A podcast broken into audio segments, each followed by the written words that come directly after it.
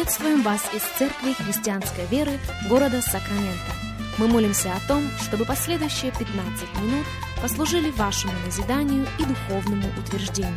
Присоединяйтесь к нашему эфиру, как пастор Сергей Головей предлагает вашему вниманию передачу «Настоящая истина». Еще раз мы говорим добро пожаловать всем, кто присоединяется к нашему эфиру. Здравствуйте, меня зовут Сергей Головей из Церкви Христианской Веры. Мы приходим к вам. Рады предоставленной возможности встретиться вместе с вами, рады предоставленной возможности провести вместе с вами последующих несколько минут, как мы продолжаем проводить разницу между нашей ценностью и нашей значимостью. Что предшествует одному – и что становится предпосылкой другому. Уже замечено было и замечено было неоднократно, что в мире естественном или в мире физическом эти понятия, понятия ценности и значимости взаимозаменяемы. Другими словами, когда человек увеличивает свою ценность, он вместе с этим поднимает свою значимость. И для достижения этой цели есть ряд путей. Образование – один из них. К этому списку можно добавить деньги, социальный статус, связи. Но в мире духовном все выглядит совершенно по-другому. В мире духовном или в глазах Бога наша ценность – это константа. Она не изменяется. Почему, спросите вы? Потому что наша ценность в очах Бога определяется Его любовью к нам. Пожалуйста, запомните это. Наша ценность в очах Бога определяется Его любовью к нам. А Его любовь вечна. Его любовь безгранична. Его любовь постоянна. Его любовь безусловна. Его любовь неизменна. И если неизменна Его любовь каждому из нас, значит наша ценность в Его глазах в равной мере неизменна. Нет ничего, пожалуйста, услышьте меня, нет ничего, что мы могли бы сделать для того, чтобы Бог начал любить нас больше. Нет ничего в равной мере, что мы могли бы сделать для того, чтобы Бог перестал нас любить. Я повторюсь в этом еще раз. Его любовь вечна. Его любовь безгранична. Его любовь безусловна. Его любовь постоянна. Она никогда не изменяется. Помните слова, с которыми Бог обратился к своему народу через пророка Исаию? Горы сдвинутся и холмы поколеблются. Но милость моя, завет мира моего никогда не отступит от тебя. Его любовь объемлет всех нас. Его любовь объемлет всех нас во всякое время. Но если наша ценность в глазах Бога определяется Его любовью к нам, то наша значимость имеет непосредственное отношение к нашему духовному весу. Я повторю это еще раз.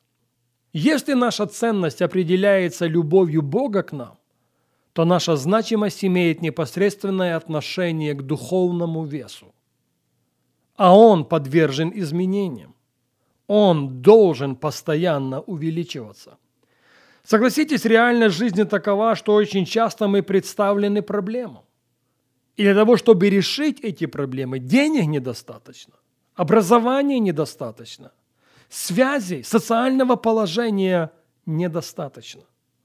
В прошлый раз мы начали говорить с вами о Моисее, человек, которого Бог использовал для того, чтобы вывести народ израильский из Египта, и не только. Бог использовал Моисея для того, чтобы провести их в течение 40 лет через пустыню. Бог использовал Моисея для того, чтобы приблизить свой народ к пределам обетованной земли. И что было решающим фактором в этом случае? Его образование? Конечно же, нет. Не всякого сомнения, у Моисея было высокое образование. Но не образование Моисея использовал Бог для того, чтобы совершить миссию искупления своего народа. Были ли это деньги? Конечно, нет. Были ли это его связи? Конечно, нет. Было ли это его положение, как принца Египта? Конечно же, нет. решающим фактором в исполнении его призвания было что-то совершенно другое. И об этом речь в книге «Исход», а именно в 4 главе. Книга «Исход», 4 глава, и в первом стихе мы читаем, «И отвечал Моисей и сказал». Это, кстати, его возражение Богу. «А что, если они не поверят мне? А что, если они не послушают голоса моего? А что, если они скажут мне, не явился тебе Господь? И сказал ему Бог, что это у тебя в руке? Он отвечал, жезл. Слышите? Жезл. А к чему жезл имеет непосредственное отношение? Прообразом чего он является? Не является ли он прообразом духовной власти? Не является ли он прообразом духовного авторитета? Ведь же духовная власть и духовный авторитет как таковые – это предтеча нашей значимости, это предтеча нашего влияния. Упустим несколько стихов и перейдем в 14. Это та же четвертая глава книги «Исход». «И возгорелся гнев Господа на Моисея, и он сказал, разве нет у тебя Аарона, брата Левитянина?» Я знаю, что Он может говорить. Вот Он выйдет навстречу тебе и, увидев тебя, возрадуется в сердце своем. Ты будешь Ему говорить и влагать слова в уста Его, а я буду при устах твоих и при устах Его, и буду учить вас, что вам делать. И будет говорить Он вместо тебя к народу. Итак, Он будет твоими устами, а ты будешь Ему вместо Бога. И жезл сей возьми в руку твою, им ты будешь творить чудеса. Моисей, говорит ему Господь, две вещи тебе необходимы для того, чтобы миссия была выполнимой. В первую очередь ты нуждаешься в партнере. Этим партнером будет твой родной брат Аарон. Но также не забудь взять в твою руку жезл. Жезлом ты будешь творить чудеса и знамения. Жезл указывает на твою духовную власть на твой духовный авторитет. А твоя власть, твой духовный авторитет прямо пропорциональны твоему духовному весу. И, кстати, в жезле нуждался Моисей не только на момент выхода сыновей Израилевых из Египта. В этом жезле Моисей нуждался в течение последующих 40 лет, во все время, когда они находились в пустыне. Книга Исход, 14 глава, и мы переходим сейчас в 13 стих. Но Моисей сказал народу, не бойтесь, стойте и увидите спасение Господне, которое Он соделает вам ныне. Ибо египтян, которых видите вы ныне, более не увидите вовеки.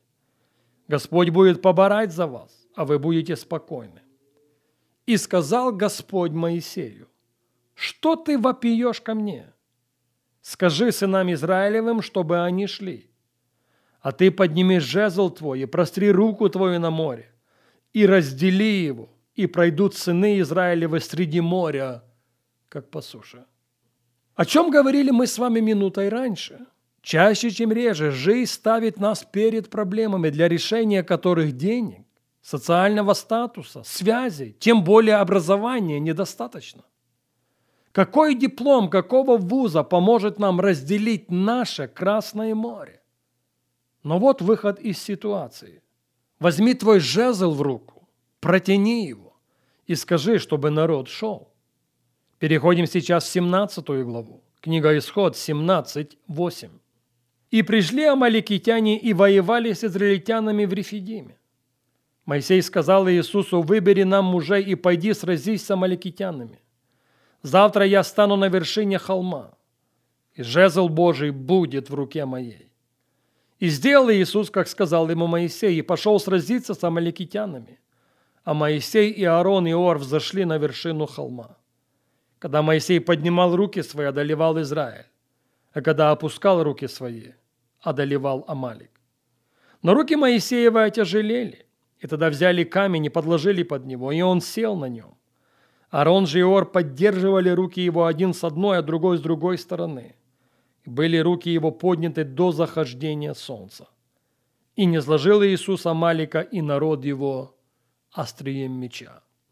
Да, присутствие Ора и Аарона в этой истории очень важно.